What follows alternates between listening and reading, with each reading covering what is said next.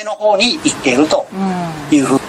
まあ、今回のあの銃から見てそのように推測ができます。なるほど、はい、それは不幸中の幸いといったらちょっと、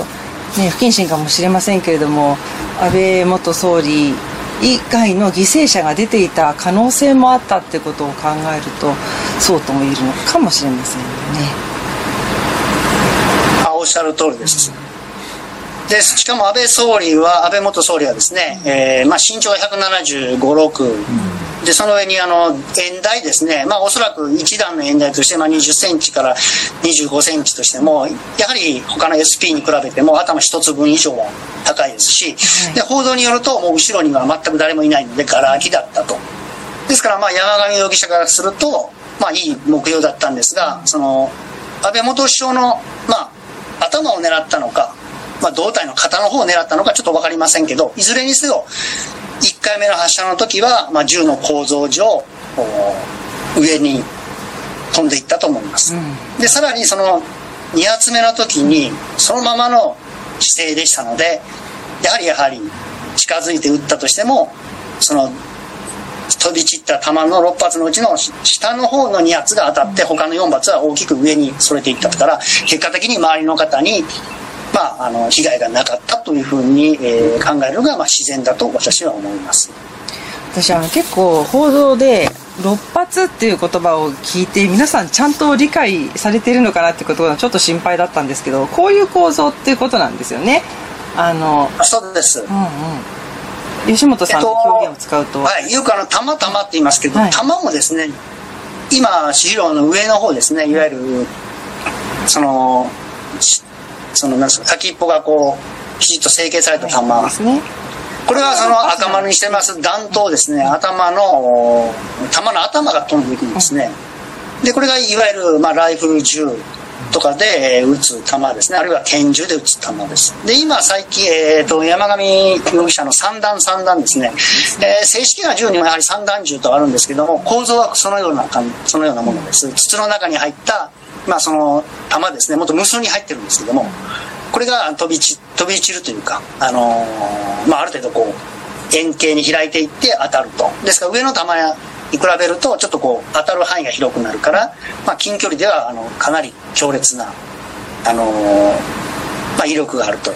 でその右ですね、えー、図はあの山上容疑者が作った図のイメージでこのまあ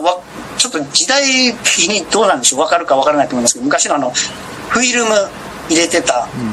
フィルムの白いケースあるじゃないですか、うん、ああカメラに使うフィルムですね。あそうですそうです、はい、そうです。ちょっと今の平成生まれの頃にはちょっと分からないかもしれませんけど 皆さんだからああいうのに例えばさああいうものにこうちっちゃな弾を入れてそれをバンと発射するとそのまま飛び散っていくと。前にですね、まあ、そういうイメージですねでまあ野球っていうか分かりやすく言うと上の球はまあ硬い高球をもう剛速球で目標に投げつける、で、えー、3段は、まあ、例えば手に6個のビー玉を持って相手に投げつける、まあ、そういうイメージで。なるほど。でその普通の3段ですとやはりそのきちっと弾を詰めてそれが飛び切り方もですね一定なんですね。ですから今回のこの右側のですね、えー、山上容疑者が作った手製の銃がその三段の広がりが常に一定かどうかっていうのはちょっとそこはやはり今後の検証を待たれると思います。はい。なかなかそこは難しい。そうですね。はいはい、ありがとうございました。ですから、たまたまって言いますけども、字で、漢字で書くと、どちらかというと玉ですね。あの玉玉の玉と思っていただいたらいいと思います。なるほど。私なんかねその三段銃使ってる時はこう竜って九竜とか十五竜とかっていう言い方をするんでなんかあの竜って言わないことにすごい違和感が私はあったんですよ。狩猟やる人はそうなんじゃないかなって思いました。はい。でも実態としてはこういうことですねはいありがとうございます。ではそろそろ質問コーナーへのお答えをお願いしたいと思うんですがまずどんな質問がありましたか？そうですね。あまあ一まずあったのがこうあこれですね、うん、一発目。えー、っとあこの一発目の発射であごめんなさい、えっと、まずですね、あの、今回の事件ですね、えー、最もその、なんですかね、決定的な、こう、まあ、あの襲撃事件が成功した、あの、要因は何でしょうかという質問もありました。はい、それについてで、これはもうズバリ、その時の警備、警備警護の要領がずさんだったと、私は言い切ります。で、まず、ポイントとしては2つありました。もう皆さん当然ご承知の通り、まず山上容疑者が後方から接近をしてきたま。接近を許したということですね。で、そして、えー、初弾を発射。で、これがまあ1回目ですよね。で、2回目は次のポイントとしては、1発目を発射して、示弾を発射するまでに、まあ約2.5秒、まあ約3秒あった間に、安倍元総理を守りきれなかった。というこの2つが、やっぱり警備の大きな、警備稽古のずさんだと思うんです。で、ここはまあ解説いたしますと、まず山上容疑者が後方で、えー、安倍元総理を見ていると。まあ、これいろいろあのニュースでもなってますよね。で、あの聴衆の中で後ろの方で、えー、やっぱ大きい、そのバッグを抱えて待ってるっていう時は、通常はこの周りに警察がいますので、警察の一番その予防ですね。あの、警備警護の基本的なものとしてね、ですけど、まず一つは予防なんですね、やっぱり。必ず予防。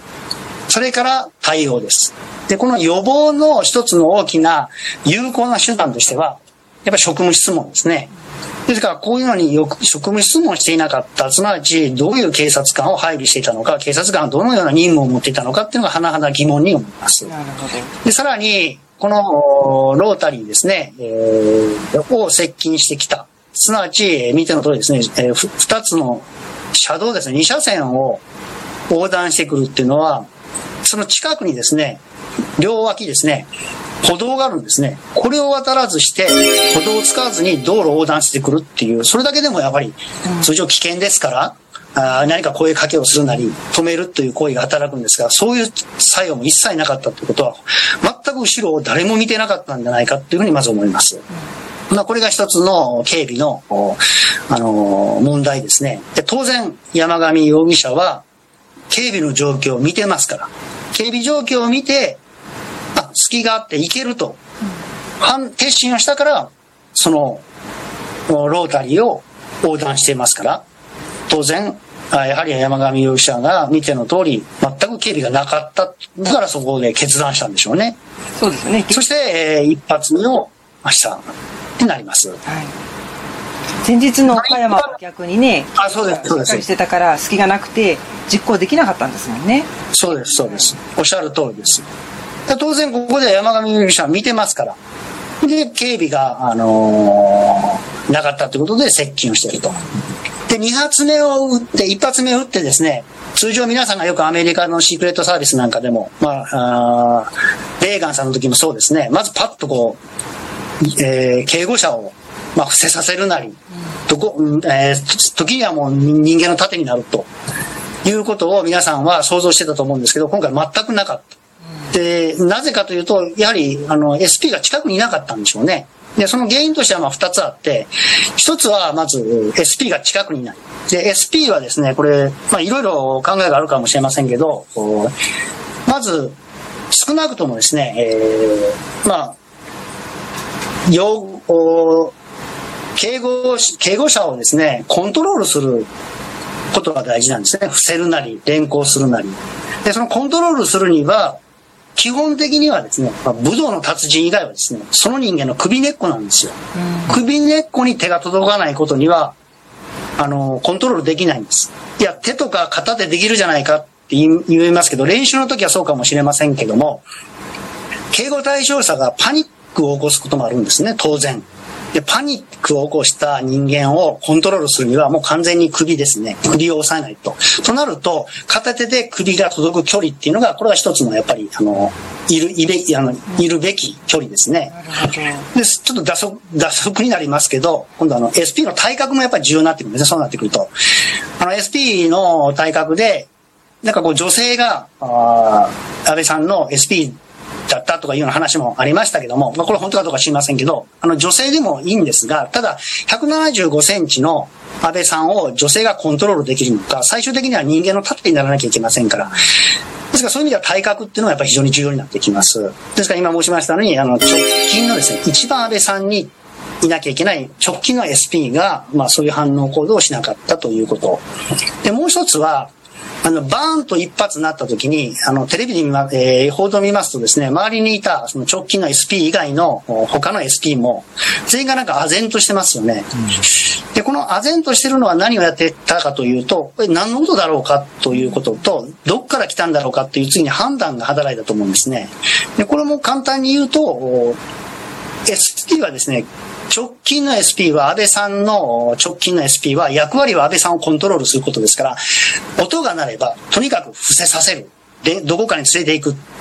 つまり、音がどんな音でも関係ないんですよ。単純に反射なんですよ。音が鳴った安倍さんを伏せさせる、いわゆる反射反応行動をするんです。で、他の警察官は他の警備がありますから、どこから鳴った何の音かという、いわゆる判断行動をしなきゃいけないんです。だからそれぞれの役割によって、反射反応行動をすべきものと、判断行動すべきもの、ここがちゃんと整理されて、それを理解して、えー、トレーニングを積んでいたかどうかっていうのが、甚だ疑問に思います。はい。